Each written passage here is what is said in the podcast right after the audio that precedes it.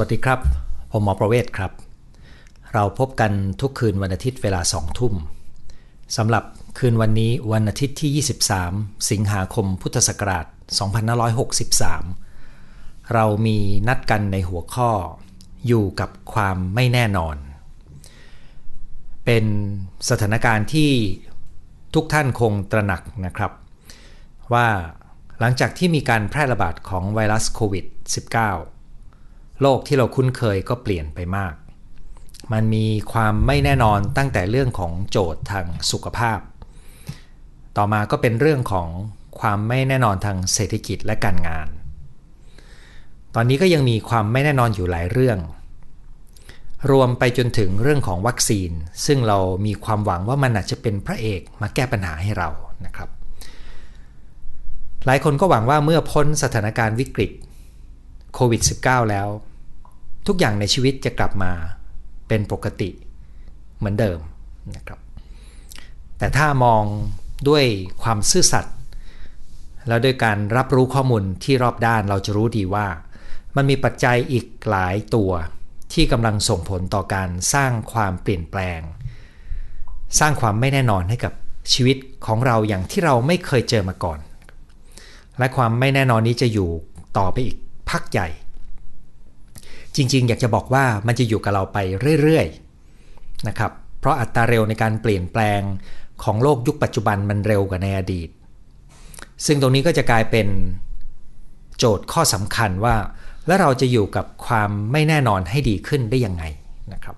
เราจะยังมีความสุขได้ไหม เราจะยังมีความสำเร็จได้หรือเปล่านะครับ แล้วถ้าเราจะมีลูก หลายคนก็จะไปห่วงว่า ลูกเราจะลำบากในอนาคต อันนี้ก็กลายเป็นสิ่งที่เป็นเรื่องที่เราสามารถมาเรียนรู้กันได้นะครับว่า พอเราเจอโจทย์ครั้งใหญ่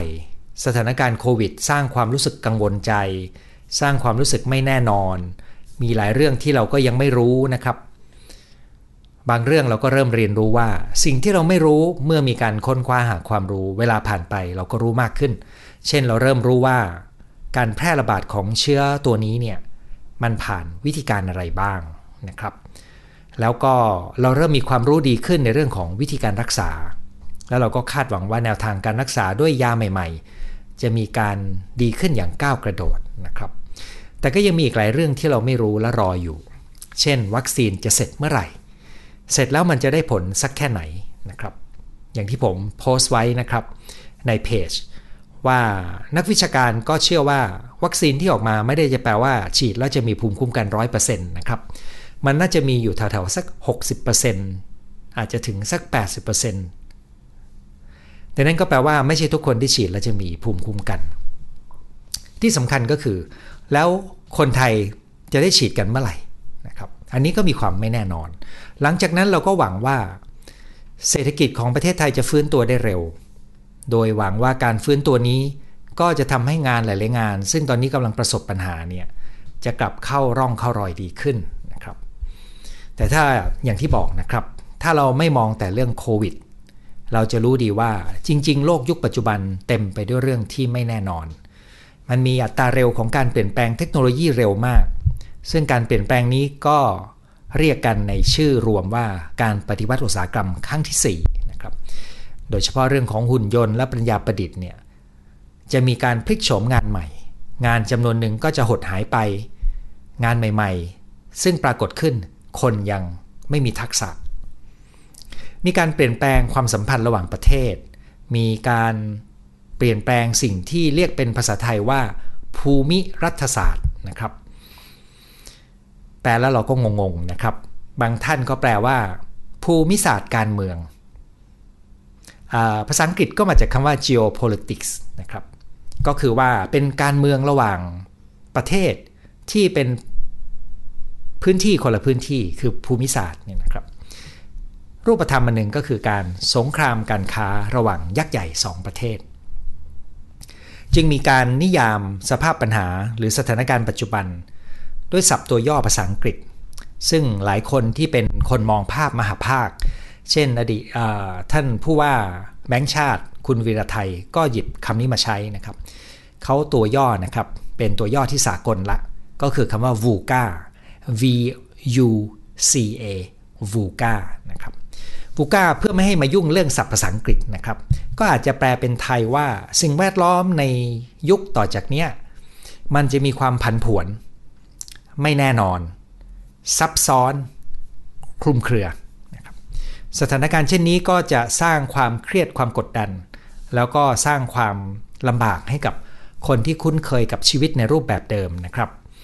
ไอความที่มีความเป็นวูก้านี่นะครับ ก็จะทำให้เราต้องเรียนรู้วิธีการจัดการกับความไม่แน่นอน ซึ่งการพูดคุยในวันนี้ผมก็จะเสนอแนวทางในการจัดการกับความไม่แน่นอน โดยจะจับตัวอย่างของกรณีโควิดมาประกอบนะครับ แต่จะเอาเนื้อเรื่องการอยู่กับความไม่แน่นอนเป็นตัวตั้ง และถ้ามีจังหวะอาจจะใช้เรื่องของงานเป็นตัวอย่างประกอบด้วยนะครับ ผมวางกรอบไว้อย่างนี้ครับ ว่าถ้าเราอยากจะจัดการและอยู่กับความไม่แน่นอนได้ดีขึ้น อย่างน้อยทำ5อย่างต่อไปนี้นะครับ 1. ลดนิสัยสมบูรณ์แบบลงนะครับนิสัยสมบูรณ์แบบเนี่ยเป็นยังไงก็คือ คนที่สมบูรณ์แบบเนี่ยจะมีความเป๊ะนะครับ ชอบลงรายละเอียด ซึ่งจะต้องถูกต้องด้วยนะครับ ไม่ยอมให้มีการผิดพลาดแม้แต่ในเรื่องเล็กๆ น้อยๆให้ความเป๊ะความสมบูรณ์แบบที่ลงรายละเอียดเนี่ยมันเป็นสิ่งที่ต้องใช้พลังงาน แต่ในสถานการณ์ที่มันมีความไม่แน่นอนเกิดขึ้นเนี่ย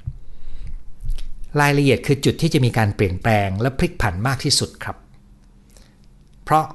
เมื่อไหร่ก็ตามที่เราพยายามจะไปดูรายละเอียด พยายามจะเอาให้แน่ว่ามันเป็นยังไงนะครับ เราก็จะพบว่ามันเปลี่ยนเปลี่ยนแล้วก็เปลี่ยน ซึ่งยิ่งพยายามลงรายละเอียด เราก็จะยิ่งเจอความไม่แน่นอนที่มากขึ้น แล้วมันก็จะเร้าความกังวลของเรามากขึ้น ดังนั้นวิธีการจัดการความไม่แน่นอนที่ดีขั้นที่ 1 ก็คือ พยายามอย่าลงรายละเอียดในทุกเรื่องนะครับ การลงรายละเอียดเป็นเรื่องที่เสียพลังงาน และจะเป็นเรื่องที่เร้าความเครียดความกังวลมากขึ้น เนื่องจากเวลาที่มันเกิดการเปลี่ยนแปลงเนี่ยจุดที่เป็นรายละเอียดเนี่ยจะเป็นจุดที่มีการเปลี่ยนแปลงได้มาก ส่วนจุดที่เป็นภาพใหญ่ ๆนะครับ มันจะเป็นจุดที่พอจะประเมินพอจะเห็นอะไรได้ง่ายกว่าครับงั้นข้อแรกก็เลยแนะนำว่า อย่าพยายามลงรายละเอียดในทุกเรื่องของชีวิต โดยเฉพาะความพยายามที่จะทำนาย สถานการณ์นะครับ อย่าไปลงรายละเอียดครับ ยิ่งลงยิ่งเครียด แล้วก็ยิ่งกังวล เพราะมันควบคุมไม่ได้ครับ 2. คู่กันเลยนะครับ ก็คือเราต้องฝึกนิสัยการมองภาพใหญ่ ๆ แล้วก็ภาพระยะยาวนะครับ เพราะว่าการมองภาพใหญ่ มันจะมีข้อดีอย่างหนึ่งครับ สถานการณ์ในความไม่แน่นอนเนี่ยถึงที่สุดมันก็ออกมาได้ไม่กี่แบบครับ ถ้าเรามองภาพใหญ่ แล้วมองจังหวะเวลาที่เป็นจังหวะที่ยาวขึ้นเนี่ยเราพอจะทำนายได้ในระดับหนึ่ง ว่ามันน่าจะเกิดอะไรขึ้นได้บ้าง แล้วก็พอจะมีความเป็นไปได้ครับ ที่เราจะเห็นการเปลี่ยนแปลง ล่วงหน้า เพียงแต่เราจะบอกไม่ได้แน่ว่า มันจะออกไปทางแนวที่ 1 หรือแนวที่2นะครับซึ่งเราเคยคุยกันในเรื่องของการคิดแบบซีนารีโอหรือการมองเป็นฉากทัดการมองภาพอนาคต นะครับตัวอย่างนะครับเช่นวัคซีนเนี่ยวัคซีนตอนนี้เนี่ยมันชัดแน่ๆครับว่า ถึงวันหนึ่งก็จะมีวัคซีนออกมานะครับแล้วก็แน่นอนครับ วัคซีนที่ออกมาก็คาดหวังว่าจะมีประสิทธิผลในการป้องกันคือในการสร้างภูมิคุ้มกัน ให้กับคนที่ได้รับวัคซีนนั้น แล้วก็แน่นอนเลยว่าไม่ใช่ร้อยเปอร์เซ็นที่จะมีภูมิคุ้มกัน อันนี้ของแน่นะ ที่ยังไม่แน่คือเมื่อไหร่ใช่ไหมครับ ตัวแปรตัวหน้าเราก็ไม่ต้องไปสนใจมันมาก จากนั้นก็จะมีว่า วัคซีนตัวเนี้ยถ้าเสร็จแล้ว ฉีดครั้งเดียวได้ผลเลยไหม หรือต้องฉีดบ่อยๆนะครับ หรือเหมือนไข้หวัดใหญ่ที่ต้องฉีดทุกปี อันนี้ไม่มีใครบอกแน่ร้อยเปอร์เซ็นต์แต่ แนวโน้ม ผมใช้คำว่าแนวโน้มเพราะยังไม่มีใครรู้นะครับ แนวโน้มมันอาจจะ มีเชื้อไวรัสตัวนี้อยู่กับเราเหมือนเชื้อไข้หวัดใหญ่ได้นะครับ ดังนั้นมันก็เลยมีความเป็นไปได้ว่าอ่ามันอาจจะไม่สามารถจัดการกับไวรัสตัวนี้ให้อยู่หมัดหายไปจากโลกใบนี้ครับ แต่มันจะมีวัคซีนป้องกัน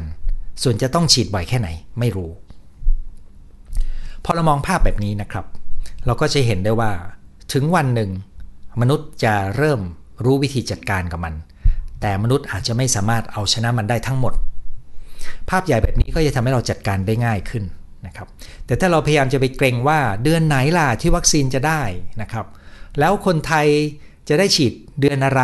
นะครับ อันนี้แหละ ตอนนี้ผู้เชี่ยวชาญก็ยังตอบไม่ได้ครับ แต่ถ้าตอบใหญ่ ๆว่า อืม น่าจะออกมาแหละ น่าจะได้ประมาณ 60-80%นะผลเนี่ย แล้วก็ถ้ามันเสร็จออกมามีอยู่อย่างหนึ่งที่ผู้เชี่ยวชาญค่อนข้างจะเชื่อ ประเมินไว้ ก็คือประเทศไทยเนี่ยน่าจะไม่มีความสามารถความพร้อมที่จะมีวัคซีนฉีดให้คนทั่วทั้งประเทศได้ ในคราวเดียวกัน เพราะทั่วโลกจะแย่งมีวัคซีนกันหมด แต่ขีดความสามารถในการผลิตวัคซีนมันไม่พอครับนั่นมันก็จะต้องมีการฉีดเป็นละลอก ก็จะเกิดคำถามว่าเออแล้วเราจะได้ฉีดเมื่อไหร่ใช่ไหมครับ ภายใต้ความไม่แน่นอนเมื่อเรามองภาพใหญ่ ๆ มันมีอะไรบางอย่างที่เราพอจะทำนายได้นะครับ แล้วคุณก็เอาภาพนั่นแหละครับเป็นจิ๊กซอหรือเป็นองค์ประกอบสำคัญในการคิดวางแผนชีวิตของคุณ 2 ข้อนี้นะครับคืออย่ามีความสมบูรณ์แบบเกิน ฝึกมองภาพใหญ่ ๆ มองไกลๆในระยะยาว จะช่วยให้เราจัดการโลกใบนี้ได้ดีขึ้น ในสถานการณ์ของความไม่แน่นอน ความผันผวน ถ้าเราใช้วิธีคิด 2 แบบนี้ประกอบกัน มันจะจัดการโลกได้ง่ายขึ้น แต่ปัญหาก็คือว่า เวลาที่คนเราเครียดหรือกดดันเนี่ยเขากลับมีแนวโน้มนะครับ อยากจะรู้รายละเอียดครับ แล้วกลับมีแนวโน้มนะครับ จะมองอะไรเฉพาะหน้าครับ อันนี้มันเป็นสัญชตาตญาณที่ถูกฝังมาในโครงสร้างสมองของมนุษย์ เพราะว่าสิ่งคุกคามมนุษย์ในอดีตเนี่ยมันต้องเน้นการแก้เฉพาะจุดทีละครั้งทีละครั้งไป แต่ตอนนี้เราต้องใช้สมองส่วนที่มีการพัฒนาสูงสุดของมนุษย์เลย คือการมองไปข้างหน้าให้ไกลหน่อยหนึ่งฉะนั้นท่านจะต้องจัดการอารมณ์ความเครียดได้ดี ท่านจะต้องวางใจถอยมาได้หน่อยหนึ่งท่านก็จะเลือกได้ว่าเรื่องนี้เราอย่าเพิ่งไปรู้รายละเอียด รู้ไปก็ไม่มีประโยชน์ ที่สำคัญบางเรื่องก็หาไม่ได้นะครับ เรื่องนี้เราต้องมองให้ไกลให้กว้างไว้ เพื่อเราจะได้รู้วิธีจัดการคร่าวๆก็พอนะครับ เพราะจะรู้ละเอียดมันก็ไม่มีทางรู้ได้นะครับ อยากรู้เหรอ อยากรู้ก็เครียดสิครับ เพราะมันไม่มีคำตอบนะครับ อันนี้คือ 2 ข้อแรกนะครับ ข้อ 3 ครับ ฝึกนิสัยลงมือทำนิสัยลงมือทำเนี่ยเป็นหัวใจสำคัญมากกับการจัดการความกังวลใจนะครับ เป็นหนึ่งในมาตรการที่ผมจะใส่ไว้ในคำแนะนำเวลาที่ผมเจอคนกังวล ผมจะต้องหาวิธีแปลงความกังวลของเขาให้กลายเป็นการลงมือทำในหลักสูตรจัดการความกังวลและอาการแพนิค ผมมีบทใหญ่เลย ว่าด้วยเรื่องของเปลี่ยนนิสัย คือสร้างนิสัยลงมือทำนะครับ การลงมือทำสำคัญยังไงนะครับ ก็คือว่าเวลาที่เราใช้วิธีคิดข้อ 1 ข้อ 2 มาแล้วเนี่ยข้อ 3 นี้ก็คือเราเห็นภาพใหญ่ แล้วเรารู้ว่าไม่ว่าภาพใหญ่จะเป็นยังไง มันมีบางอย่างที่ทำเหมือนเหมือนกัน เราทำได้เลยนะครับ ส่วนภาพใหญ่ที่ค่อยๆเปลี่ยนไปนั้น มันจะค่อยๆเผยมาครับว่าเราต้องทำอะไรเพิ่มนะครับ ยกตัวอย่างนะครับ ขณะที่เรากำลังลุ้นกับว่าจะมีใครมาแพร่เชื้อ จะมีการติดเชื้อไวรัสใหม่ไหมในประเทศไทย แล้ววัคซีนจะได้เมื่อไหร่โดยหวังว่าจะเป็นพระเอก แล้ววันนี้ผมก็มาแจ้งว่าวัคซีนอาจจะได้ช้านะ แล้วก็อาจจะฉีดได้ไม่ทั่วถึงภายในเวลาสั้นๆ เรายังจะต้องอยู่กับความไม่แน่นอนไปอีกระยะหนึ่งเนี่ยมีอะไรที่เราทำได้แน่ๆรู้ไหมครับ ล้างมือ รักษาระยะห่าง ใส่หน้ากาก แล้วก็อย่ากาดตกครับ นี่คือสิ่งที่เราทำได้ แล้วก็เป็นสิ่งที่ไม่ว่าจะเกิดอะไรขึ้น มีการแพร่ระบาดเพิ่มขึ้น ไม่มีการแพร่ระบาดแล้วลงชั่วคราว มีวัคซีนเข้ามานะครับ สิ่งเหล่านี้ยังเป็นเรื่องที่ยังต้องทำอยู่ เพราะอะไรรู้ไหมครับ เพราะว่าต่อให้โรคไวรัสโควิด -19 อีกไม่กี่ปีข้างหน้ามีการจัดการได้ดีขึ้นแล้วเนี่ย มันก็มีความเสี่ยงที่จะมีเชื้อตัวอื่นเข้ามานะครับดังนั้นสุขอนามัยในเรื่องของการล้างมือ การใส่หน้ากาก โดยเฉพาะในอนาคตถ้ามีวัคซีนกันครบแล้ว การใส่หน้ากากก็คือต้องการใส่หน้ากากเพื่อไม่ให้เราแพร่เชื้อเนี่ยนะครับ การรักษาระยะห่างเนี่ยยังเป็นเรื่องที่ต้องใช้อยู่ดีครับ นั่นก็เราก็ฝึกฝึกอย่างนี้ครับ ฝึกทำอะไรอย่างจดจ่อนะครับ นอกเหนือจากการวางตัวเองเรื่องของการป้องกันเรื่องโควิด -19 แล้ว มีอะไรที่เราทำได้อีก ที่เราจะฝึกการทำอย่างจดจ่อครับ ก็อาจจะเป็นเรื่องของการศึกษาหาความรู้ การเตรียมตัวสำหรับการปรับเรื่องของงานในลักษณะใหม่นะครับ สิ่งเหล่านี้ก็เป็นเรื่องของการที่ต้องอาศัยการลงมือทำครับดังนั้นในท่ามกลางความไม่แน่นอนเนี่ยจริง ๆ ถ้าเรามองภาพใหญ่นะครับ แล้วก็เราเข้าใจพื้นฐานของชีวิตที่ดีเนี่ยมันมีจำนวนหนึ่งครับที่เราต้องทำให้ดีครับ กินนอนออกกำลังกายก็ต้องทำให้ดีนะครับ การป้องกันการแพร่ระบาดก็ต้องทำให้ดีครับ การพยายามจะหาวิธีการคงรายได้หรือเลี้ยงชีพ ก็ยังจำเป็นที่จะต้องหาวิธีลงมือทำสิ่งเหล่านั้นทำได้เลยนะครับ เราจึงควรจะไปโฟกัสที่การได้ลงมือทำเพราะขณะเราทำความจดจ่อนี้จะทำให้เรามีไม่ฟุ้งซ่านนะครับ แล้วเวลาที่เราลงมือทำมันจะเห็นความก้าวหน้าของการกระทำของเรา เราอาจจะเรียนรู้แล้วก็ประสบความสำเร็จบางอย่าง นะครับ ซึ่งกระบวนการตรงนี้มันทำให้จิตใจของเราเนี่ยไม่ไปเสียพลังงานกับสิ่งที่เราควบคุมไม่ได้ สิ่งที่เต็มไปด้วยความไม่แน่นอนนะครับ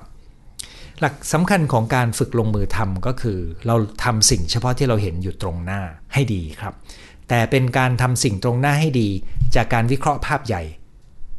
ที่ชัดแล้วนะครับ ซึ่งตรงนี้มันเป็นกระบวนการคนละแบบกัน เวลาเราคิดเราคิดกว้างคิดไกล เวลาเราทำเราทำเล็กๆทำอย่างใส่ใจ แต่เรารู้ดีว่าทุกๆวันที่เราทำมันเป็นก้าวหนึ่งที่จะพาเราไปยืนอยู่ในจุดที่เราคิดว่าเป็นเป้าหมายของเรา ไม่ว่าสถานการณ์ใหญ่จะเปลี่ยนแปลงไปยังไงก็ตาม สิ่งเล็กๆ ก็ยังต้องทำด้วยความใส่ใจนะครับ แต่คนจำนวนมากเวลาที่มีความกังวลใจกับเอาความคิดพยายามไปหาข้อมูลในรายละเอียด ซึ่งขัดกันกับหลักข้อหนึ่ง จากนั้นก็มองแต่โจทย์เฉพาะหน้า ขัดกันกับหลักข้อ 2 แล้วเวลาลงมือทำก็จะทำโดยคิดไปด้วยทำไปด้วย ซึ่งขัดกันกับหลักข้อ 3 นะครับ แถมส่วนใหญ่ก็ไม่ได้ดูแลพื้นฐาน เวลาเครียดปุ๊บก็จะไม่ดูแลเรื่องการกินการนอนการออกกำลังกาย อันนี้ก็คือสิ่งที่ตรงกันข้ามกันหมดเลย ก็จะทำให้เราไม่สามารถจัดการความไม่แน่นอนได้ดีอย่างที่ควรครับ อันนี้คือหลักข้อที่ 3 นะครับ คือการลงมือทำ หลักข้อที่ 4 ครับ ไม่ว่าสถานการณ์ชีวิตจะมีความไม่แน่นอนอย่างไรนะครับ เรายังต้องฝึกการมีความสุขอย่างง่าย ๆ ในชีวิตประจำวัน ผ่านกิจวัตรที่ทำเป็นประจำกิจวัตรง่าย ๆ ในเรื่องของการดูแลสุขภาพที่เราได้พูดไปในข้อ 3 กินนอนออกกำลังกาย มันสามารถเป็นแหล่งความสุขได้ด้วยนะครับ คุณสามารถฝึกละเลียด การกิน คุณสามารถฝึกการนอนให้มีคุณภาพ และรู้สึกว่ามันเป็นความสุขอย่างหนึ่งของชีวิต คุณสามารถที่จะออกกำลังกายแล้วก็ให้รับรู้ถึงความเพลิดเพลิน สมาธิที่เกิดขึ้น จนถึงกับความเป็นสุขในระหว่างการออกกำลังกายครับ ผมพูด 3 เรื่องนี้ประจำนะครับ กินนอนออกกำลังกาย ตัวผมเองก็พบว่า 3 สิ่งนี้เป็นแหล่งความสุขพื้นฐานของชีวิต ถ้าเราเรียนรู้ศิลปะของการมีความสุขอย่างง่าย ๆ 3 ตัวนี้ต้องมาอยู่ในอันดับต้น ๆ เลยนะครับ ในหลักสูตรเรื่องของ happier ที่กำลังเรียนกันอยู่นี้เนี่ยผู้เรียนทุกคนเริ่มตระหนักในประสบการณ์ที่เปลี่ยนไปนะครับ มันไม่ใช่เรียนเรื่องของความรู้เกี่ยวกับความสุข แต่มันเป็นการเรียนรู้ว่าเราจะดำเนินชีวิตอย่างมีความสุขเพิ่มขึ้นได้อย่างไร ดังนั้นเขาก็เรียนรู้ได้ว่าละเลียดอาหารมันอร่อยขึ้นยังไง น้ำที่ไหลผ่านตัวเวลาที่อาบน้ำมันสร้างความเพลิดเพลินอย่างไรนะครับ การออกกำลังกายมันเป็นความสุขได้อย่างไง นอกจากนี้ก็ยังจะเป็นเรื่องของกิจกรรมความสุขอะไรก็ได้ ที่คุณรู้ว่ามันเป็นแหล่งความสุขของคุณนะครับ อาจจะเป็นการอ่านหนังสือ การจิบเครื่องดื่ม การอยู่กับธรรมชาติ การพูดคุยกับคนรัก การมีงานอดิเรก การด้วยช่วยเหลือผู้อื่น เป็นผู้ให้ การได้ทำโจทย์ท้าทาย กิจกรรมอะไรก็ตามที่ทำให้ความรักความสัมพันธ์มีความงอกงาม สิ่งเหล่านี้ล้วนแล้วแต่เป็น ความสุขที่เกิดขึ้นได้ในแต่ละวัน เวลาที่คนเราเครียดมีความรู้สึกไม่แน่นอน เขามีแนวโน้มจะพยายามไปหาความไม่แน่นอน ซึ่งหาไม่ได้ ถ้าได้ข้อมูลเพิ่มมันก็ต้องแลกด้วยการใช้ความพยายามเยอะนะครับ ผมจึงอยากชวนว่าในข้อ 4 นี้นะครับ แบ่งเวลาจัดให้เป็นระบบเลย ในการออกแบบชีวิตให้มีความสุขในท่ามกลางความไม่แน่นอนนะครับ ไม่ว่าคุณจะกำลังมีเหตุจำเป็นอะไรก็ตาม ที่ยังเผชิญอยู่กับความไม่แน่นอน อย่าเริ่มอย่าลืมจัดเวลาเติมความสุขให้กับตัวเองนะครับ มันไม่เพียงแต่ทำให้คุณมีความสุขในระยะเวลาที่คุณทำเท่านั้นนะครับ แต่มันจะทำให้คุณมีการฟื้นฟูสภาพจิตใจ แล้วทำให้คุณมีพลังในการที่จะจัดการกับโจทย์ชีวิตที่ผ่านเข้ามาได้ดีขึ้นครับ ข้อ 3 กับข้อ4เนี่ยมันเป็นหลักของการ จัดการด้านการกระทำนะครับ ข้อ 1 ข้อ 2 เป็นหลักคิด ข้อ 3 ข้อ 4 เป็นหลักการกระทำก็คือ ฝึกนิสัยการลงมือทำและใส่ใจทำให้ดี อยู่ตรงนั้นนะครับกับจัดเวลาทำกิจกรรมความสุขครับ ซึ่งคุณจะต้องทบทวนตัวเองให้ดีว่าทำอะไรแล้วมีความสุข ซึ่งฟังดูเหมือนเป็นคำถามไม่มีอะไรนะครับ ง่ายๆ แต่เวลาผมไปถามคนจำนวนหนึ่งว่า ความสุขของคุณเนี่ย คืออะไร อันนี้จะตอบยากหน่อยหนึ่งนะครับ เป็นนามธรรม ถามว่าทำอะไรแล้วมีความสุข คนจำนวนหนึ่งก็ยังตอบไม่ได้เลยนะครับ ลองค้นหาดูว่า คุณทำอะไรแล้วมีความสุข แล้วไม่ว่าชีวิตคุณจะเป็นยังไงก็ตาม อย่าลืมจัดเวลาทำสิ่งที่มีความสุขในท่ามกลางความไม่แน่นอนด้วยนะครับ อันนี้คือ 4 ข้อละแต่นี้เราจะมาคุยกันข้อสุดท้ายนะครับ ข้อสุดท้ายนี่ในแง่ของการจัดการความไม่แน่นอน ซึ่งผมได้เกริ่นไว้แล้วว่า ให้ความไม่แน่นอนจะมีอยู่กับเราไป ไม่จบ แม้โควิดจะจบ แต่ความไม่แน่นอนก็จะไม่จบ เพราะโลกกำลังเป็นวูก้านะครับพันผวนนะครับไม่แน่นอน ซับซ้อนแล้วก็คลุมเครือนะครับนั้นในท่ามกลางสถานการณ์ที่เราก็บอกไม่ได้ว่า อีก 2 ปีข้างหน้าจะเกิดอะไรขึ้นอีก 5 ปีข้างหน้าจะเกิดอะไรขึ้นเนี่ย เราทำอะไรได้บ้างเพื่อเตรียมตัวเราสำหรับโลกอนาคตที่เรายังไม่รู้เออเป็นคำถามที่ชวนคิดนะครับว่า แล้วเราจะทำยังไงล่ะ ก็ในเมื่อเราไม่รู้ด้วยซ้ำว่าอนาคตมันจะเป็นยังไงชัดเจน หลักตัวนี้ก็คือพัฒนาตัวเราไว้ครับ พัฒนาอะไรบ้างมันมีชุดทักษะจำนวนหนึ่ง ซึ่งมีการวิเคราะห์ไว้แล้วนะครับ แล้วเราก็พูดกันในรายการนี้เป็นระยะ ทักษะอะไรที่สำคัญกับโลกอนาคต นะครับ ส่วนใหญ่แล้วจะเป็นกลุ่มที่เรียกว่า soft skills นะครับ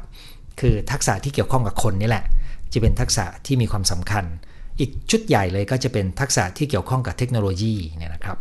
แล้วก็ทักษะที่เกี่ยวข้องกับความแตกต่างทางวัฒนธรรม การทำงานกับคนต่างชาติต่างภาษาพวกนี้นะครับล้วนแล้วแต่เป็นทักษะทั้งนั้นเลย ดังนั้นข้อ 5 ก็คือในท่ามกลางความไม่แน่นอน เราไม่รู้ว่างานของเราจะเป็นยังไง เราไม่รู้ว่า อนาคตงานของเราจะยังอยู่ไหมนะครับ เราก็ต้องเติมทักษะของเราไว้ครับ ซึ่งก็จะมีว่ามีหลากหลายทักษะไว้ก็จะดี แล้วก็ฝึกประยุกต์ทักษะที่มีให้หลากหลายได้ด้วยนะครับ พูดง่าย ๆ เราจะได้มีความยืดหยุ่นสามารถปรับตัวได้ในสถานการณ์ต่างๆ ถ้าจะเปรียบเทียบไปก็เหมือนกับประเภทสัตว์ครึ่งบกครึ่งน้ำนะครับ อยู่ในน้ำก็ได้อยู่บนบกก็ได้นะครับ แต่แน่นอนนะครับ โลกในอนาคตต้องการความเชี่ยวชาญด้วยดังนั้นคุณจะต้องมีส่วนที่คุณทำได้ดีมากๆ แล้วก็มีสิ่งที่เรียกว่าเป็นความรอบรู้เป็นทักษะที่หลากหลายในตัวนะครับ ซึ่งถ้าคุณมีสิ่งเหล่านี้ขึ้นเนี่ยมันก็จะเกิดเป็นความยืดหยุ่น จะทำให้คุณสามารถปรับตัวได้ดีขึ้นอันในระหว่างนี้คุณคงเห็นนะครับว่า ถ้าคุณรู้ตัวว่าคุณขาดทักษะอะไรเนี่ย อย่าอยู่กับความกังวลและเครียดกับความไม่แน่นอนนะครับ ให้วางแผนฝึกพัฒนาทักษะของตัวเอง ถ้าเราเห็นว่าการพัฒนาทักษะเป็นเรื่องสำคัญและทำเป็นประจำนะครับ คุณจะพบว่าคุณไม่แค่กลัวกับการเปลี่ยนแปลงครับ เพราะคุณจะมีความพร้อมเสมอที่จะไปเชิญสถานการณ์ ไม่ว่าอะไรจะเกิดขึ้นนะครับ แน่นอนล่ะจะต้องใช้เวลาปรับตัวนะครับ แต่ถ้าเรามีนิสัยของการพัฒนาตัวเองอยู่เรื่อยๆ แล้วก็มีความสามารถในการฝึกฝนทักษะที่หลากหลายอยู่ตลอดเวลาเนี่ยตรงนี้การเปลี่ยนแปลงก็จะไม่ใช่เรื่องน่ากลัวอย่างที่คนมองกันนะครับ มีอีกเรื่องหนึ่งครับ ในท่ามกลางการพัฒนาประเด็นการพัฒนาศักยภาพ นอกเหนือจากทักษะที่หลากหลายนะครับ รู้จริงในบางเรื่องแล้วก็รู้รอบทำได้เก่งในบางเรื่องแล้วก็ทำมีทักษะรอบๆนี่นะครับ มันมีอีกเรื่องที่ผมคิดว่าสำคัญมากก็คือ การสร้างความสามารถภายใน ที่เราจะสามารถเล่นเหมือนเป็นนักแสดงที่เล่นได้หลายบทบาท เป็นตัวดีก็ได้ ตัวร้ายก็ได้ ตัวประกอบก็ได้ ตัวตลกก็ได้นี่นะครับ ซึ่งการที่เราจะทำแบบนี้ได้เนี่ยมันไม่ใช่แค่ทักษะภายนอกอย่างเดียวครับ แต่มันเป็นความสามารถที่จะเปิดรับพื้นที่ภายในใจตัวเอง ที่จะสร้างความเป็นตัวเราในมุมใหม่ๆนะครับ เช่นนะครับ เราอาจจะสามารถที่จะเป็นคนมีวินัยและจริงจังได้